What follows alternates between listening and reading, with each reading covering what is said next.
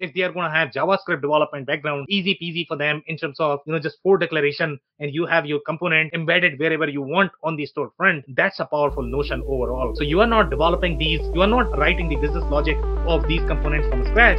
You are simply declaring.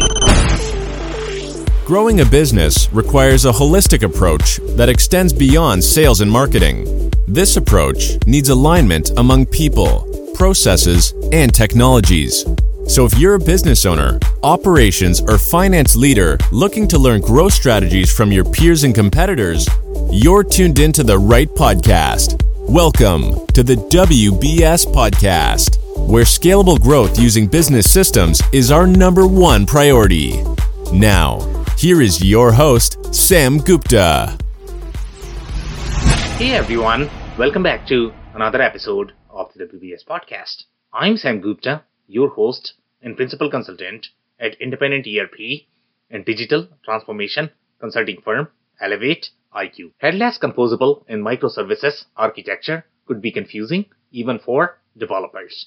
But it gets even more confusing when you look under the hood with too many moving parts and not a clear understanding of which component is supposed to do what. What is most confusing is this whole notion of the front end for the front end. Sound cryptic? It is. Why would you need that? There are so many reasons. Caching, performance, ease of development, composability, and scalability. But mainly offline experience. But is offline experience important for retailers? Hell yeah. When you are going to be installing commerce front on every corner, internet may not always be available. While this is great for developers as they have a lot more control over the process the way they like, are practitioners going to have the same control? So how does Vue storefront help? And where does it fit in the architecture? In today's episode, we are going to independently review Vue storefront's capabilities. We covered many grounds, including the importance of front end of the front end in the commerce architecture. We also discussed where Vue storefront fits in the architecture and the importance of API orchestration layer in connecting with various e-commerce, search, CMS, and best of breed e-commerce solutions. Finally, we discussed the importance of offline and lightweight JavaScript package that can improve the performance of e-commerce sites massively, increasing their SEO strength and as a result having better conversion rates. With that, let's get to the conversation. Hello, everyone. Welcome to today's show. And if you're joining for the first time, this is one of our e-commerce series for which we meet every Wednesday at uh, 5:30 p.m. Eastern, and we typically review uh, e-commerce technology or a vendor or a solution. So for today, we have a very interesting solution from the headless and composable community. It's called uh, Vue Store uh, Front. So we are going to have a lot of fun discussing that. Before we do that, just a quick intro about myself. If you don't know me, Sam Gupta, principal at Elevate IQ. Elevate IQ is the ERP, e-commerce, and digital transformation consulting firm. We help our clients when the companies might be taking their digital transformation journey, whether they might be more of the marketing side of things, supply chain operations, we manage their entire uh, program as well as help them with the strategy planning and implementation. On that note, if you are in the audience and joining for the first time, make sure you guys post your questions and comments. I will be reviewing them as we move along with the show, and I'll try to cover them during the conversation. If I run out of time, then I'll make sure that you guys are going to receive your uh, answers on that note, I am going to start with the quick briefing of this particular solution. And this is a very unique beast, and sometimes it could be very challenging to understand how each of the players fit in the ecosystem. When you look at the headless architecture, number one, it's very, very, very hard to understand the value headless brings to the table. And when you are going to have all of these moving pieces, and sometimes these moving pieces are going to be slightly more technical in nature. So it might be hard for people who might not have as strong enterprise architecture background or maybe uh, they might be practitioners. So for them, it might be harder to understand the benefits. But there are certain benefits of this architecture as well as uh, this particular technology that we are going to be talking about. And then we are going to be discussing why you need so many pieces and where Vue storefront plays a role. So number one thing in the e-commerce world, if you look at the legacy vendors, typically you had Shopify, BigCommerce, uh, Magento, any of the uh, slightly more monolith uh, platform where you had just one platform that did everything starting from your and in this particular case the e-commerce was acting more as the front end for the e-commerce processes. In the traditional architecture the backend was more of your operational systems slightly more erp centric systems wms those were slightly more your back backbone. But now even in the e-commerce architecture if you are looking for slightly more enterprise workload, then we are looking at the composable architecture, and there are a lot of different moving pieces. We are going to be touching uh, on all of them. But for the most part, Vue is going to play the role of the front end. Now, what exactly is front end in the architecture could be very confusing as well, and why the commerce layer is acting as the backend, there are some business benefits of this architecture that we'll uh, touch briefly. So overall, their positioning is going to be uh, that they are going to be sort of the front end, and this is going to be not exactly the head-head uh, in your uh, traditional commerce world. So here you are going to have slightly more. I don't know if programmable head is going to be a term, but that is probably going to be it. So from the developer perspective, these things are very, very easy to configure and control, and they are going to have a little API orchestration layer, and that is the one that is going to be uh, engaging with um, any e-commerce backend that you might have. If you are using any sort of CMS, then it can engage with that. So you can really create that composable experience, and depending upon what architecture you are trying to build, what business objectives you are trying to get from this architecture, you are going to get benefits. But for the most part, for SMBs, it could be overwhelming overall in terms of so many different pieces. And then obviously, you are going to have a little bit of technical integration risk uh, with the architecture. So you need to assess where you are in your journey and what your core challenges are, where you are trying to get to from the business perspective. And that should dictate whether uh, you know any of these technologies are going to be meaningful for your business model or not. It should never be that, okay, Vue is probably the best technology and you are going for that. In most cases where you are going to see Vue installed, I think they are sort of the go to front end partner for Commerce Tools. Commerce Tools has their own front end now, but Vue is still going to be the go to front end platform that they like to recommend. Now, some of the things that are very unique to Vue, this is an open source platform. So when you are going to have open source, now you are thinking that you are going to get this for free. Obviously, you have the open source development community that is committing the code for Vue, so you have certain benefits there. But at the same time, any of the open source business model, they have to make money somehow. And most of the open source business models, the way they make money is going through going to be through the premium offerings. That's number one. And number two, it's going to be through hosting. So in the case of Vue, you still have the hosting platform that they are uh, trying to provide. Now, if you are using them versus somebody else, then obviously there's going to be a little play there. So in terms of what is going to be most comfortable for you, but they are providing the hosting platform and that's how they are going to be making money. They might have some premium offering. I'm not too aware of that uh, whether they have that or not but for the most part the hosting is going to be the play that they would like to keep at least because they have to make money somehow. So open source does not always mean free but you might save some money overall from the licensing perspective uh, if you go with them. So that's probably going to be the benefit of this particular technology. Now, the other technologies that you are going to be needing with the, this particular tool could be slightly more expensive in general. So, uh, for example, let's say if you are going for commerce tools, as the backend, or you are going for Magento as the backend. And sometimes that could be confusing. Okay, if you are already using Magento, it already has a sort of theme or head. So why would you use Vue storefront?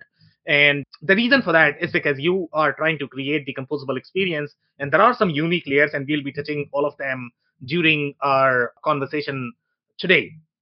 So you are going to see these guys number one with uh, you know commerce tools that is the most common probably the second one is going to be magento they are doing a lot of work there in their presentations most of the time they are talking about magento number three is going to be big BigCommerce that they are prevalent and some of the other ecosystems as well they are fairly prevalent.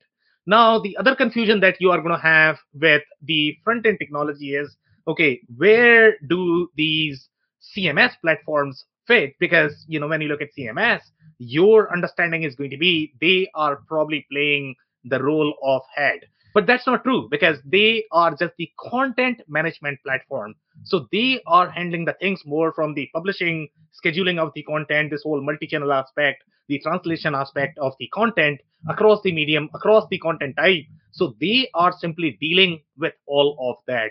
They do this based on the content modeling that they might have at their end. So these guys are trying to decouple these two concerns. And one of the concern is going to be slightly more marketing concern, which is very creative centric, that your creative teams are going to be operating on that. So they are going to have sort of the best of breed experience using the CMS tools, and that is going to be publishing to many different devices. So that's the CMS piece. But you know, Vue Storefront is going to be just one of the front end where the CMS platforms are going to be publishing the content. Now, this could be very confusing for a lot of people who don't necessarily understand this architecture. So, again, we'll be touching a little bit of that. So, hopefully, that provided a little bit of color for you. So, now we will be discussing their story overall. So, this particular piece of news is coming from 2021 and uh, they are saying the recent year was crazy we have finally become a separate company launched the Vue storefront enterprise version, entered MACH Alliance, so they are part of that. Uh, obviously, any of the composable platforms are part of MACH Alliance. Raised 1.5 million or 15 million dollar, I believe, or 1.5, something around that. But that is a very small amount in general in comparison to some of the other players that they are tagging along in the architecture. Obviously, they have far higher funding, far higher valuation, but in the case of Vue Storefront, they are still not as highly valued, even though they are going to have a lot of installations just because of that open source aspect, because the developers are probably going to love this. This is very developer friendly platform. And one of the problems as a practitioner that you are going to be struggling with is when you are going to be using this, obviously the development is easy because it's all JavaScript.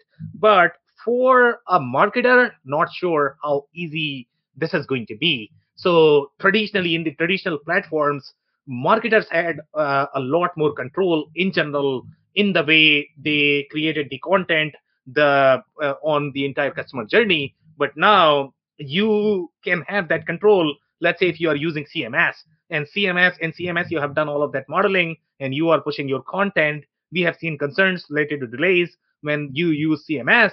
But for the most part, that's how you are going to have your control.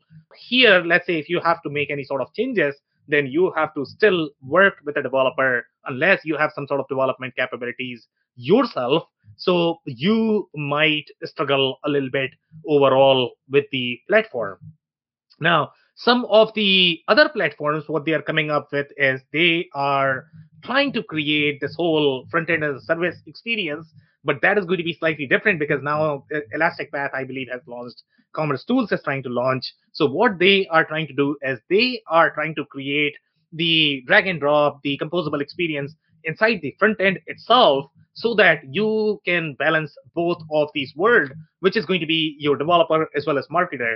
So even in this particular case right now, maybe Vue Storefront might develop that particular front end as well, where you are going to have control from the developer perspective but then you are going to have a team where you know marketers can probably manage 70 80% of the activities but let's say if you want to develop one more component that cannot be handled through UI, then you go to developer and then you manage that. So I think the whole industry is gonna go there, but the whole composability piece makes it easier to do these things, and that's why this architecture in general is very solid, regardless of whether you are in the enterprise space or mid market. Right now, for mid market, it might be challenging just because of this whole uh, technical piece that you need to handle. But in the future, I think it's going to get easier. So here, this is the summit that they have, and they are talking about roughly 1,800 participants from over 19, 90 countries, 90.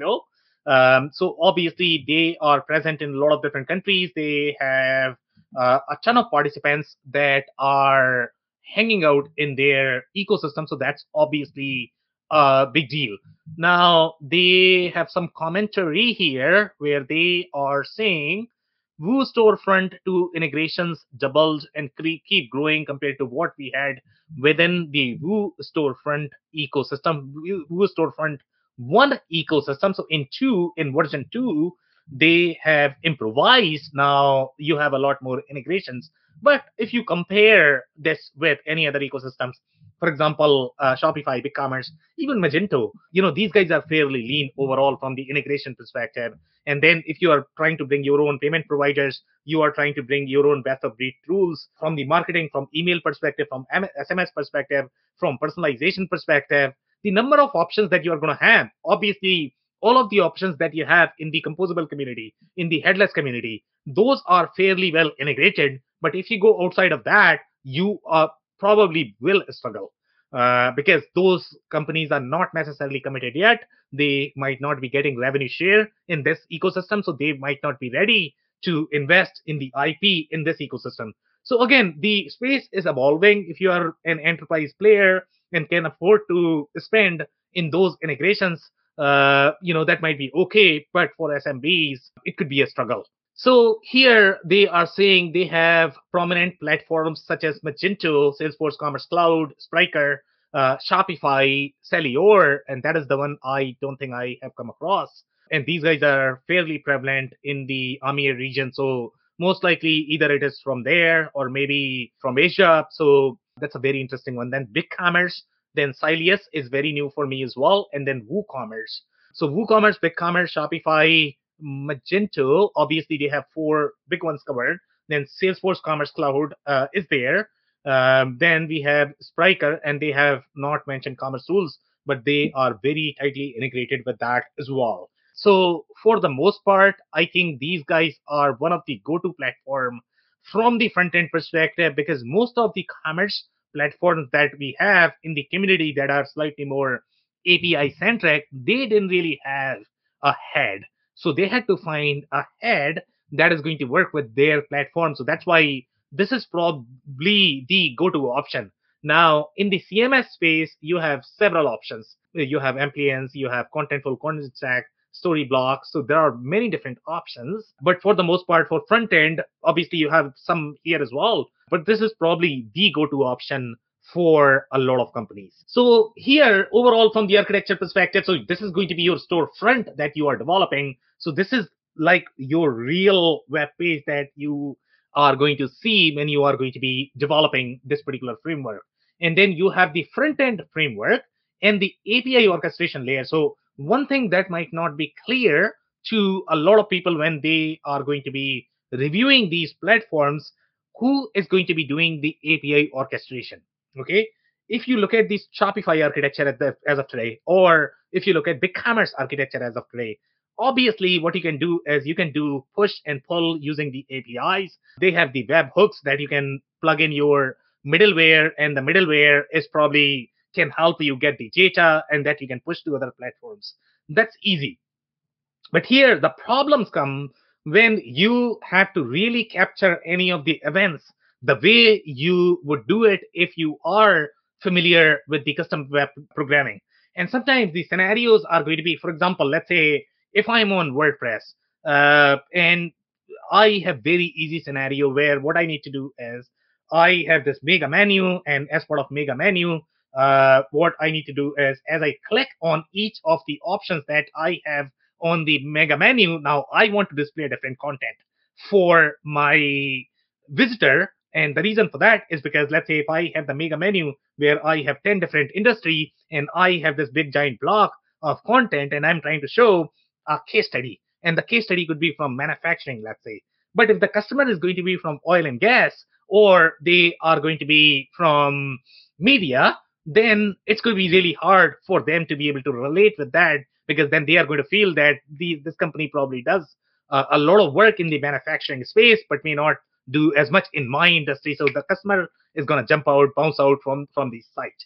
Now that is the scenario which could be very complicated when you are going to be building with any of the ad platforms, just because you don't have as much control in your uh, web development the way you might be doing with these um, sort of the tightly integrated platform that is going to be your Shopify, Magento, Big, um, uh, BigCommerce, as well as your your WordPress. So it could be very challenging. This is just a minor example of uh, what I'm talking about, but there could be many different scenarios that you might want to explore from the customer journey perspective. And when you look at the customer journey, the sky is the limit overall in terms of what you can do with your customer journey, the way your customers might be behaving. You probably need to intercept that, uh, make sure that they are going to get the content that they really care for. So you, if you want that customizability, it's not going to be possible with monolith platform. But again, if you're SMB, if you don't don't care for all of that, uh, then it's a different story. But if you care for all of that, that's where uh, Vue, Vue uh, storefront is going to be really friendly in creating that composable experience. And by the way, that is going to be across the devices. It's not just for your web or mobile. It's going to be any sort of mall displays or any other displays. Wherever you like to commercialize, you can do all of that. So that's where that API orchestration layer is handy in general, and that's that's powerful uh, in my mind. Now, the hosting is very critical as well from Vue perspective overall. Uh, because these guys are sort of hosting that. So that's very interesting, and that's how they are making money. So you need to keep that in mind if you are using them as the hosting provider. And then you have some of the the commerce backend, and which is going to be in this particular case, it is going to be either Magento or BigCommerce, or it is going to be commerce tools. Those are going to be the backend pieces. They are going to be providing you the commerce functionality that is going to be interwoven with your uh, your front end, and which is in this case is going to be Vue. So that's pretty much it. Now let's move to some more slides here in terms of the architecture. So here we are talking about front end framework. Obviously, this is going to be your Vue storefront. Then you have the API orchestration layer. This is also going to reside inside uh, Vue layer, and it's very important to understand who is going to be controlling which layer and who is going to be having the ownership of what. Because from the licensing perspective, overall from the program management perspective, you need to worry about all of these things. Because uh, it, based on the code, I mean, the company that is controlling the code is probably going to be responsible for supporting that platform. So there are going to be some vendor issues as well. So you need to keep in mind where each of the layers are going to reside uh, from the business perspective. Now, in this particular architecture, you have several different platforms. They are hanging out with pretty much everybody in the market, whether you are going to be a legacy platform or you are going to be a modern platform. So number one, obviously, is going to be commerce commerce tools. They are the ones Vue storefront and commerce tools. They are connected to the app and they go together uh, in the market. So that's definitely going to be the ideal combination. Then you have BigCommerce. Obviously, that's a big one in the mid market. Then you have Magento, another big one in the mid market. Then you have Shopify. Sylius is new one. Spree is new one. SAP Commerce Cloud uh, is a big one. So obviously they are hanging out there. Now SAP has their own React-based platform. So in some cases, the customers might want to use the open source. They might want to use this platform. So that's why they are going with them as well. Then you have Shopware, and Shopware is the open source platform that is very similar to your Shopify. Uh, very similar look and feel, but that's open source. Uh, so obviously they are hanging out with them. Then you have Elastic Path, which is part of your MACH Alliance. It's going to be very similar to your Commerce Tools. Then Fabric, very similar to Commerce Tools as well. They are part of the composable community. And then Vendure, I am not familiar with that. This is the first time I am coming across these guys. So that's very interesting. Now, here, this is the all of the CMS, and some of the CMS are going to have a little bit of overlap in terms of your DAM as well as your personalization layer. So here, the role of Contentstack for the most part uh, is going to be to provide that CMS capabilities, which is going to be okay. I am producing different pieces of content for many different uh, mediums. So how can I control that as the marketer? So you are going to be doing a little content modeling there, and you are going to be publishing without worrying about uh, all of these technical pieces. So for you, it's probably going to be a very best of breed experience. So that's where Contentstack fits in. Now, Bloomreach is a very interesting example. Okay, so Bloomreach, their primary product and the business model is really the that personalization engine, but they have a little bit of search. So there is always going to be a little bit of overlap in terms of who is doing what. So they have a little bit of such capabilities as well as they are positioned here as more of the CMS. So obviously everybody is doing a lot more than what they are capable of. Sometimes depending upon how you would like to build the architecture, but for the most part, Bloomreach is really known as the personalization engine. And when you are creating the best of breed architecture, how you are going to be building this as you are probably going to have Vue as your storefront. Then you are going to have, for example, Commerce Tools as your commerce platform. Then Bloomreach as your personalization engine. Then uh, Contentstack, Amplience, or Contentful is going to be your CMS. And then, uh, you know, any other uh, platforms that you might use in the architecture. So here, Contentstack and contentful are probably going to be replaceable. Amplience is very interesting as well. They are primarily CMS, but they also have the DAM integrated. So they also do a little bit more um, than just the CMS capability, which is very interesting because then you don't have to worry about the integration. And then uh, we have other CMS cap- capabilities here. Those guys are equally popular. They all have their own sort of place in terms of what they can do. Sometimes they are they can do multiple things. But you have the builder.io, then you have Storyblok, which is also a CMS, then content, graph CMS, sanity. So most of them, them are probably going to be in that CMS layer. Then you have the e-commerce platforms, and I don't know if there is a difference here. So this is your e-commerce platform that is very similar to this slide. And then you have the headless CMSs here. So this is also very similar to this slide. So I think we have already covered this one. I have a little comment here. So I'm actually going to cover this. So here under the saying great coverage. Any advice for handling multi-site vendor issues? For example, if one vendor is doing the front end and another is doing the API work, which organization would have priority over design decisions? So under, especially in the composable world, I don't know which design aspect you are talking about. Whether you are looking at design more from the data modeling perspective, and maybe if you want to clarify the comment, I'll be able to help you a little bit more. Or if you are talking about the UX design design, okay? So those could be two different things overall. One is your foundational architecture, you know, how your data is going to flow across the systems uh, obviously, in that case, then we have to consider the backend systems as well. But then the design issues are going to be, for example, for your UX as well. So here you are talking about any advice for handling multi-vendor issues. For example, if one vendor is doing front end and another is doing API work, which organization would have priority over design decisions? Now, that's where your consulting companies are going to be handy, I guess. That's probably their job. I don't think Commerce Tools or uh, Vue Storefront are going to be capable of really setting the boundaries for each of the vendors, that's where you need to engage with a consulting firm, whether you are talking about one of the larger SIs uh, or boutique consulting firms. So those are the people who uh, specialize in the enterprise architecture. Whether you are talking about marketing architecture or you are talking about marketing plus operations plus uh, finance, uh, you know whatever the scope may be of the project, typically they are going to be deciding the boundaries.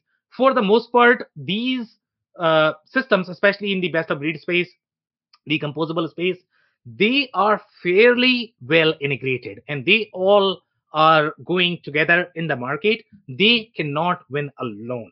Okay, so the integration is going to be slightly more seamless, and the way they're they are structured, they all have their APIs. So at least the API layer is going to be tested, and the way they are going to be deciding their boundaries is as long as you don't have any sort of problems from the API perspective, then I should be good. Typically, from the enterprise architecture design perspective, obviously that's not enough, and that's why you need to engage with the consulting firm that can act as the general contractor in the case of your construction or the generalized guy uh, in the manufacturing, and that's where the consulting companies play a big role, especially with these complex architecture. Um, so I think that's how uh, I would say uh, these issues can be handled. For the most part, I think the the whole composable community they are very very very good at not fighting with each other. They are very good at going along together in terms of setting their own roles and responsibilities. And the reason why they are so successful is because that's the mindset they have. But then now they there is an overlap.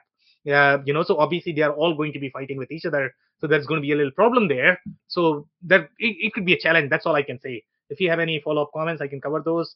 Otherwise, I'm actually going to move to the next slide. Now, here we have some more commentary overall as well as um, the slide. So here we are looking at the payment integrators. So obviously this is very, very, very lean. So you have, you know, uh, then you have PayPal, then you have Mollie, you have Stripe, you have CyberSource, you have Braintree as well.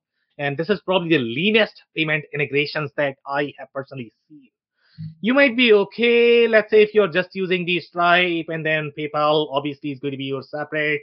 Uh, you might have Klarna, but Klarna is not here, so I don't know if that is going to be integrated or not. But then if you're not happy with Stripe, you need to do something else. Then you could have a challenge. So this is where the challenge is going to be in composable community in general. That the ecosystems are not developed enough, they are not mature enough that you can get pre-baked integration for these things, and that's where you'll be investing a lot in the custom development. So again, I think this community is going to grow. They are going to develop more integrations. In general, as of today, they might not have it. You are going to find a lot more options overall in the Shopify BigCommerce uh, Magento space. So obviously, you are investing a lot. But for enterprises, they have different problems from the architecture perspective, from the workload expectation perspective, uh, the kind of uh, you know cutting edge experience that they are trying to build. They have different problems, and for them, it might be okay to invest in this because again they are trying to have that market share and that is possible only when they are going to provide something that is going to be very very different from any other mid market uh, you know manufacturers retailers who might be uh, competing with them so the search providers again you have all the mainstream search providers especially in the uh, composable uh, community now algolia obviously they are the heavy hitter heaviest hitter uh, the second biggest, heaviest hitter probably is going to be constructor.io. They are very common in these space as well. So obviously you have two covered, then you have Bloomreach. I mean, Bloomreach, it's a side gig for Bloomreach. The search is not the main offering for Bloomreach. But again, let's say if you don't want to worry about the integration, then you can utilize everything from Bloomreach. They can provide multiple things. So again, you need to figure out, okay, what is your budget? what is the business goal and where you are going to get the best value so there is no clear cut answers in terms of whether you should be going for bloomreach or algolia depending upon what you are trying to do depending upon whether search is going to be the first priority or the the personalization is going to be higher priority or pre-integrated offerings depending upon how much pre-integration you want if you want everything pre-packaged you are going to be very restricted obviously but if you're looking for flexibility this is where these platforms can be really handy. Now, they are saying any third party services, voice, analytics, chatbots, promotions, personalization. I think that's just a marketing hype. They might have some integration, but for the most part, it's a marketing hype. Obviously, they don't have anything there that otherwise they would probably name them. So be careful there. And by the way, one more comment. Uh, when you don't have the, the fundamentals down, for example, the payment providers, I don't know why you would be working on the cutting edge stuff. Voice, chatbots, which could be great as well. But for the most part, I think you should get your basics down first. That would be my comment on uh, Vue store front strategy overall. Now, this is a little bit about the architecture. So they are saying if a developer wants to create a composable commerce site, so traditionally, let's say if you're looking for the custom website, and there were use cases in the market where you just could not do your business on Shopify BigCommerce. So the only choice you had is to create that custom website because you might have use cases which would not fit in your traditional commerce customer journey. So you have to have that custom website. So here uh, you can build the same custom experience, but you are not going to be investing as much and you are not going to have as much problem that you are going to have with your custom experience. And that's where the whole composable experience is extremely, extremely powerful. So here they are saying front end like Vue storefront. So this is the whole architecture, and they are trying to describe who is going to play what role. Obviously, this is written from Vue storefront, so obviously they are going to be slightly biased towards that platform. That's why they have not named any other platforms in their slides. But for the most part, Vue storefront is the go-to platform, at least in the composable community. You know, when anybody is trying to build that had using the composable experience. Obviously, one of the other advantages is going to be open source. So they are slightly friendlier there as well, and developers love that. So here we are talking about front end, Vue storefront. For the most part, that's what you are probably going to be doing. If you are choosing something like commercetools, then you have the API orchestration layer. Uh, this is also Vue storefront. Then you have the third one, e-commerce platform for business logic. And I think they have worded it correctly in terms of the role of the platform. So here, I think they are right that the role of e-commerce layer is primarily for the business logic of the commerce layer. That's what they are asking the commercetools, big commerce, Elastic Path, Magento to play and decouple that presentation aspect of the the e-commerce experience. So that's where the real play is. And sometimes it's very, very difficult for people to understand why that is so but this is done to separate the concerns to create that best of breed experience. So the third one is going to be your content management system, which is going to be your Bloomreach Contentstack, Contentful. Uh, this is the CMS. And again, when you are going to have this whole centralized publishing experience that your marketers and practitioners require, that's where you are going to be needing that content management experience.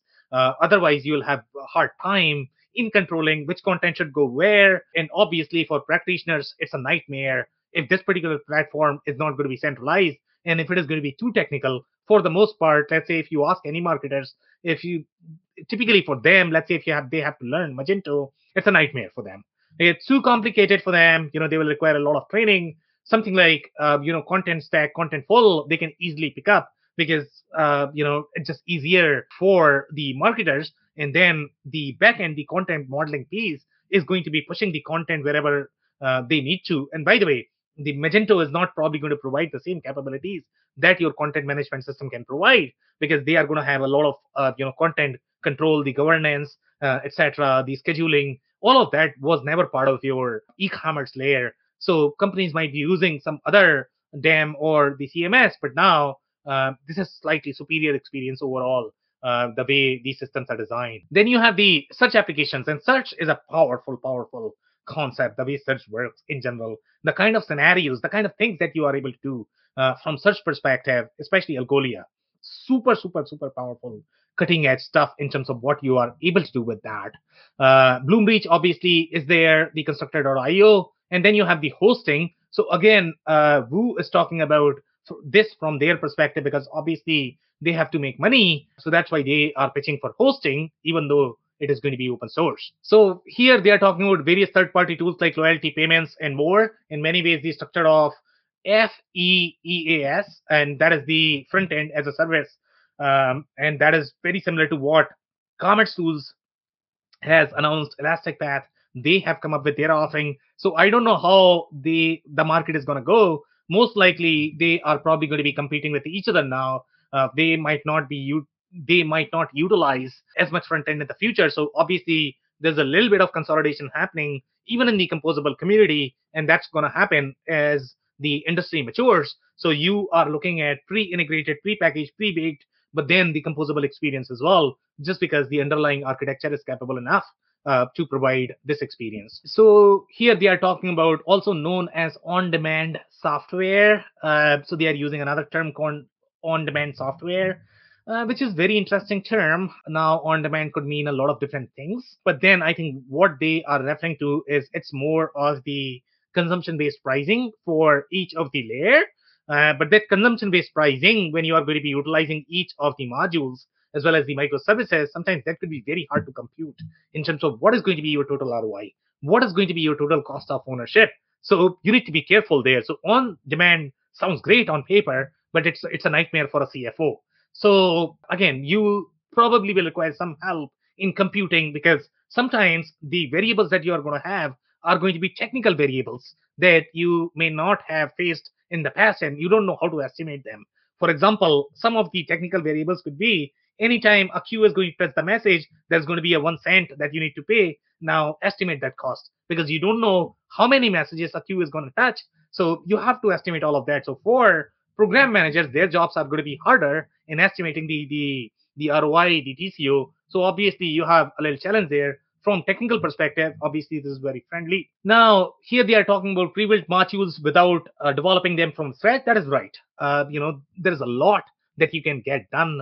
Uh, you know by and this is a very similar concept as your Bootstrap. And if you guys are familiar with any sort of web development, traditionally people used to code literally everything in your HTML, CSS. Everybody would have their own standard. Uh, you know, there were no sort of standards in the web development community. But then Bootstrap started, they had these building blocks, and it was really easy for developers. And you know, it provided sort of the, the framework for developers to be consistent in the development methodology. So this is a very similar experience. They are sort of providing the Bootstrap for the composable community in terms of the kind of components you have. But here, the components are going to be your commerce components. So Bootstrap was for horizontal pure play web development, but here you are talking about okay component as much uh, component like your your cart could be a component that you have a piece of code that you can dump in. You need to you don't need to create the business logic for that.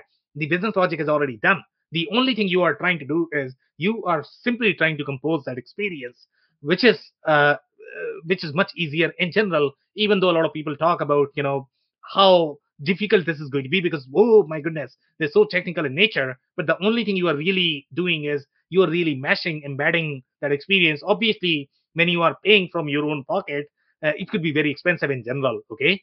Uh, but at the same time you have that flexibility. Here uh, we have some more uh, comments. So they are talking about many enterprise e-commerce businesses have reported that using uh, front-end as a service solution saved them up to 500000 us dollars in development cost and up to eight months in development time to get to the market faster. And I believe them. But you need to think about if they are saving $500,000, then probably their investment was $5 million uh, in the web, web development. And if they were developing uh, these platforms from scratch, and this is going to be platforms such as, for example, let's say you have AA.com or if you have bankofamerica.com and you are looking for that kind of commerce experience, uh, that's what was very expensive because you had to develop everything from scratch. You can never uh, assume that you know Shopify is going to work for AA.com or it's going to work for BankOfAmerica.com. So that's where uh, the real enterprise uh, e-commerce play is in general. Uh, that's where these platforms really shine. But now they are also coming down to the mid market just because of the flexibility that these platforms can offer. Now we have uh, some more commentary overall from the architecture perspective. So here we are looking at composable tech stacks for e-commerce. Here we have Vue storefronts growing integration ecosystem. So we have a lot of different tools. I think we have already discussed this. Uh, these are the e-commerce platforms and some of the e-commerce platforms that are listed. For example, Odoo. Odoo is an ERP, but they also have that e-commerce layer. So I think they are listing them as the e-commerce platform that Vue is trying to uh, tag along with them. So Odoo is there too. Then you have PrestaShop which is sort of new. What else have we not looked at? The payment is very, very, very lean in general.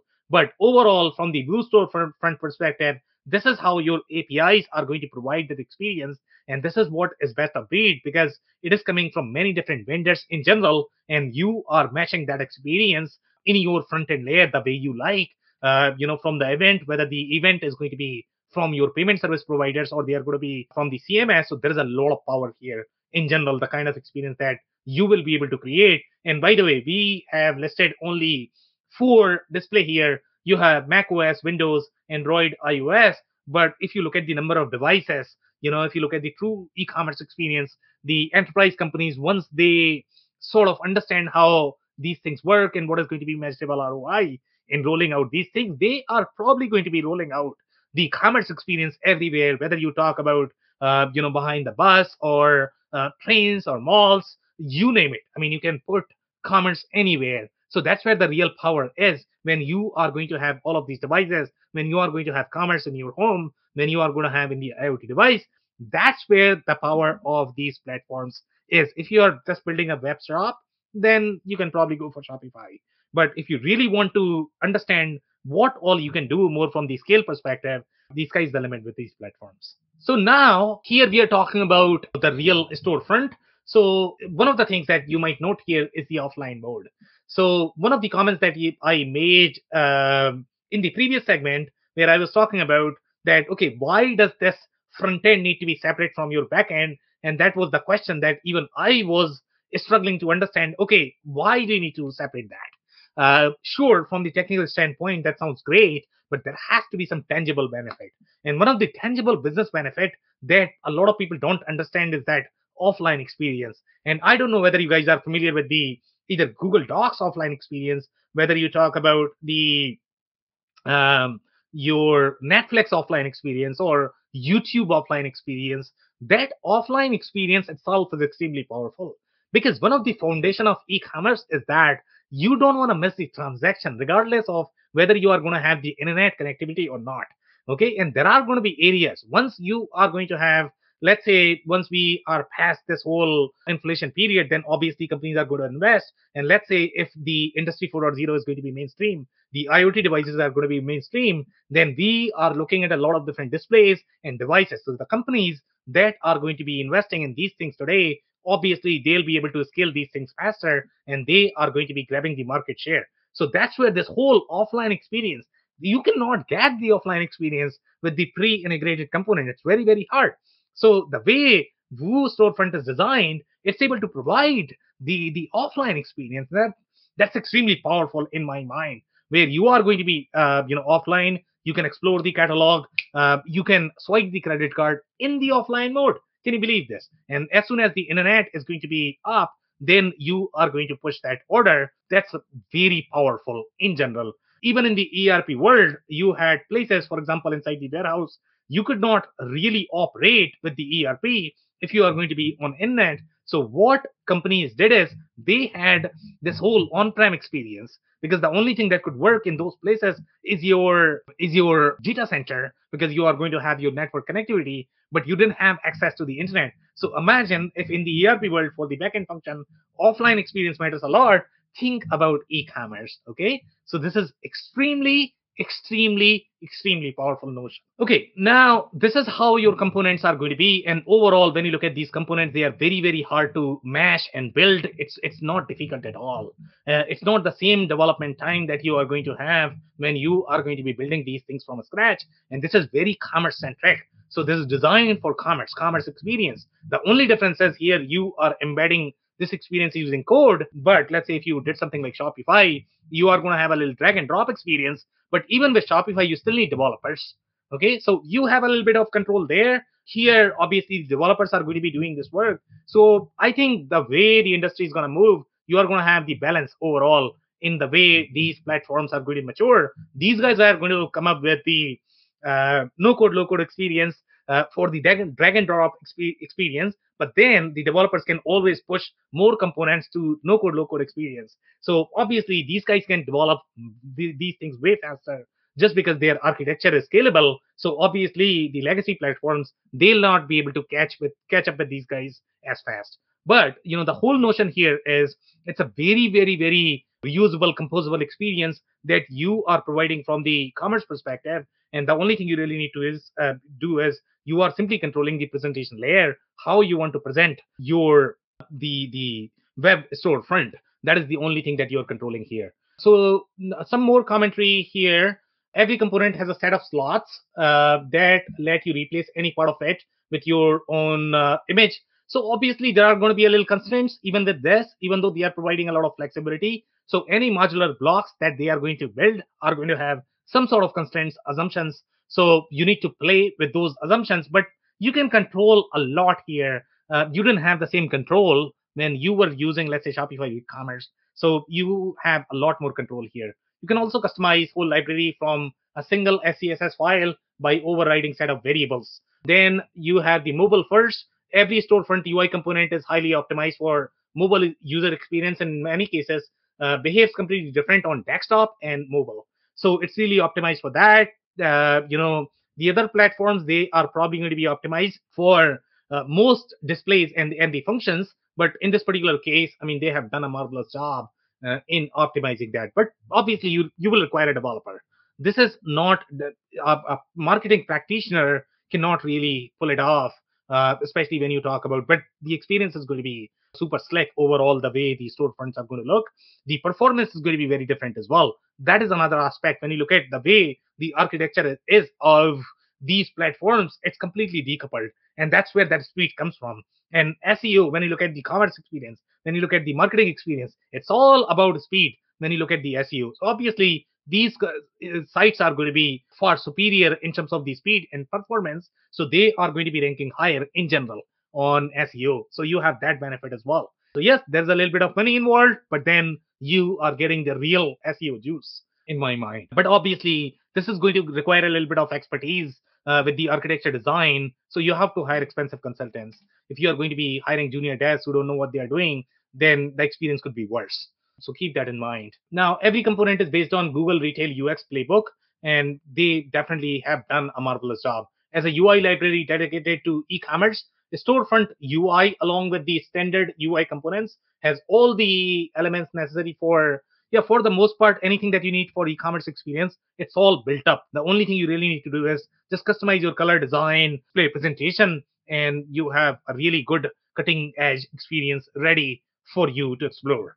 Now, the adding of the components, if you guys are familiar with React, it's very similar experience. It's very reusable in terms of the way you are going to be doing this. So you are going to have a little inherit, uh, you know, comment that you need to do, and then you are going to be declare that, and then you are going to be declaring the element. So any developer can pick up on these things, especially if they are going to have JavaScript development background, easy peasy for them in terms of you know just for declaration, and you have your component embedded wherever you want on the storefront, that's a powerful notion overall. So you are not developing these, you are not writing the business logic of these components from scratch. You are simply declaring these components. But I mean, you can declare that inside your React and Angular, and some people may argue that you could do that in them as well. But that's not e-commerce, okay? So the e-commerce layer will still require, you know, a little bit of programming. Here, you are getting e-commerce centric components. It's not a pure play React. So that's where the real difference is. Here, then this is where the real power is. So when you look at these hooks, the way you can utilize these hooks, and this is where your custom programming experience in custom, you can pretty much do whatever you want. You had a lot of control um, in terms of whatever experience you wanted. Okay, you had no limits there. But in this particular case, obviously, when you looked at any sort of you know monolith platforms, you lost that control because whatever they had exposed to you you just had that control. Sure, you can go to the back end and you can probably control, probably in Magento. Shopify, it's going to be really hard. Uh, WordPress, forget about it because you are probably going to have 50 plugins that are going to be fighting with each other. So sometimes it's very hard to control that journey when your event is going to be thrown by one plugin and that's going to go to the next. Good luck with that. It's going to be a nightmare. But here you have all of that control as part of the front end layer, which is massive, massively powerful in my mind. Now, some reviews that we are going to cover. So let's see, you know, what the users are saying. So, and who is using that? I mean, that's always one of the most in- interesting part for me in general when I lo- review any sort of platform. So here the company size is 51 to 200. So this is a mid market. You know, it's not very large. So that's very interesting. Time used less than six months. Consumer services. I typically like to look at the title of the person as well. So in this particular case, we don't have that typically this is going to be championed by developers you know and most likely they are going to be excited about it number one it is open source. Number two it is going to be very friendly for developers. So obviously they will love this. And depending upon who has more clout in your organization if developers control more then obviously they are going to be pushing for this. Marketers have control then probably they are going to be thinking about something else from the business perspective. So here we are talking about by using Vue storefront we have been able to cut on bounce rate and server resources. I completely agree with this comment. Okay, so you can do a lot and bounce rate. The only reason why they are able to cut down on that is because you are able to tailor and measure the experience at each pixel. Okay, that's how deep it gets. So depending upon and you will not be able to do that in your legacy platforms. They just don't provide that customizability. And I offered one example about Mega Menu and clicking and controlling your custom content there it's not possible in those platforms or it is going to require significant development and sometimes that's just not possible because uh, the platform may not support that and if you are over going to over customize that then you know you are going to have many other pl- problems just because those platforms were not really friendly for that thick custom development. But in these cases, they have designed these things from scratch for that modularity. And that's where the real difference is in the architecture. So that's why you have the reduced bounce rates and the server resources. Just overall, the size of Vue.js is very uh, lean in general. I think we have that comment as well. So the way it is coded, it's very light. So obviously, to have far superior performance inside the browser. The way it's going to load the other, for example, if you're going to load Magento, good luck with that. It's probably going to dump. I don't know how thick that layer is going to be. So that's where some of the innovation is that you might not understand from the business perspective, but that has, does help from the performance perspective as well as the way your experience is going to be. Uh, overall, the speed, the way users are going to feel, they are going to feel when they are going to be using the site uh, it's going to be super slick in general just because of the the overall architecture now built with vue.js which is for sure the future of front end great performance. It is open source easy to set up great components. Most importantly it has a huge community of very active users and contributors. For the developers that's massive. Okay you need support. And for the enterprise platform sometimes that could be tricky to get that kind of support. So obviously that's why this particular platform is well adopted. Makes use of elasticsearch and graphql and GraphQL is sort of picking up with the platforms. Not everybody has support for that. Even if they have support for that, it's sort of all over the place. So sometimes it could be very confusing, uh, you know, and sometimes it could be all over the place. But these guys have native support for that. The Elasticsearch is going to be indexing a lot of data, and that's where your decoupled experience is going to be between your front end as well as your backend Magento. So they are caching a lot of it inside your Elasticsearch, and they are delivering in the offline mode. That's a big deal, guys that's massive, massive, uh, you know, play there for e-commerce in general.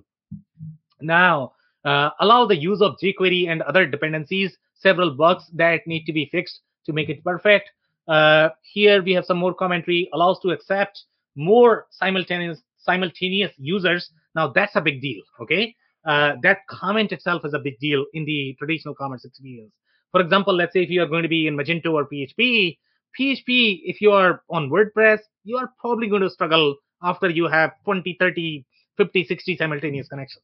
Sure, you can increase the number of sessions, you can increase the server resources, whatever.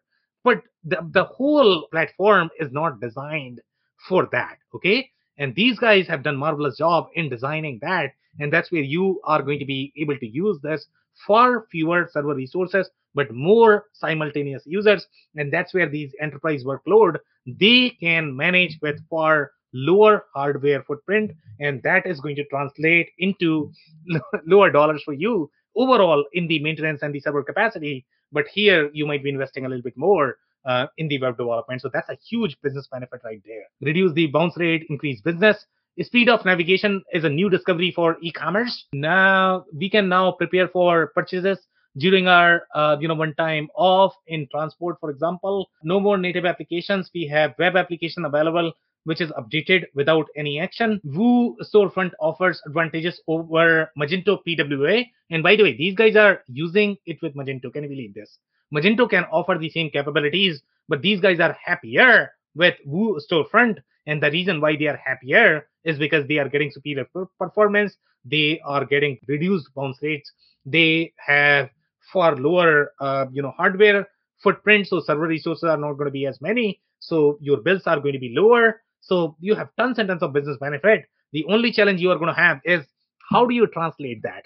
How do you explain that to a cfo obviously that's going to be a challenge just because it's sometimes these technical benefits are very hard to translate in the financial dollars and that's where some of the consulting companies might be able to help in general. But again when you are going to be uh, getting these benefits in two, three years, sometimes that could be harder um, to uh, realize, visualize, uh, as well as understand and appreciate. The complex features uh, are missing, such as your catalog rules as well as basket rules. So obviously these uh, platforms are coming up, so they don't really have as much deep functionality that B2B commerce is going to be needing.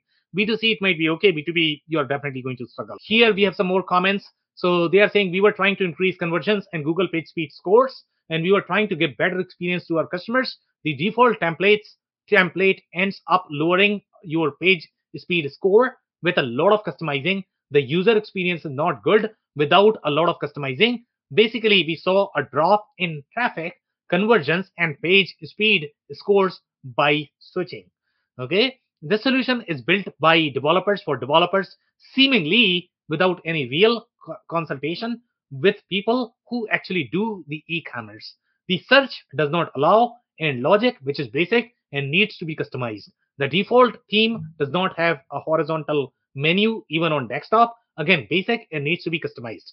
Don't these star reviews don't work, need to be customized. Almost every single payment methods need immense customization to get to work. No zoom on products. Schema structure is basic at best and misses a lot of information. Many things are skipped by SSR. Basically, it is a developer dream and a retailer's nightmare. Now, that's a very interesting comment. Obviously, the theme of the comment is going to be customization, customization, customization. And customization equates to dollars, dollars, and dollars, which is true as well, to be honest. Okay. So again, when you are driving Ferrari, you probably need to hire a coach who is going to coach you how to, uh, you know, drive Ferrari. Uh, if you are going to be uh, driving on your own without really investing time in learning and understanding how these things translate for your business, you're not going to get the benefit. You are actually hurting yourself by utilizing these platforms. So if your uh, goal is just to produce that plain old e-commerce experience as the storefront, these platforms are not necessarily for you. Okay.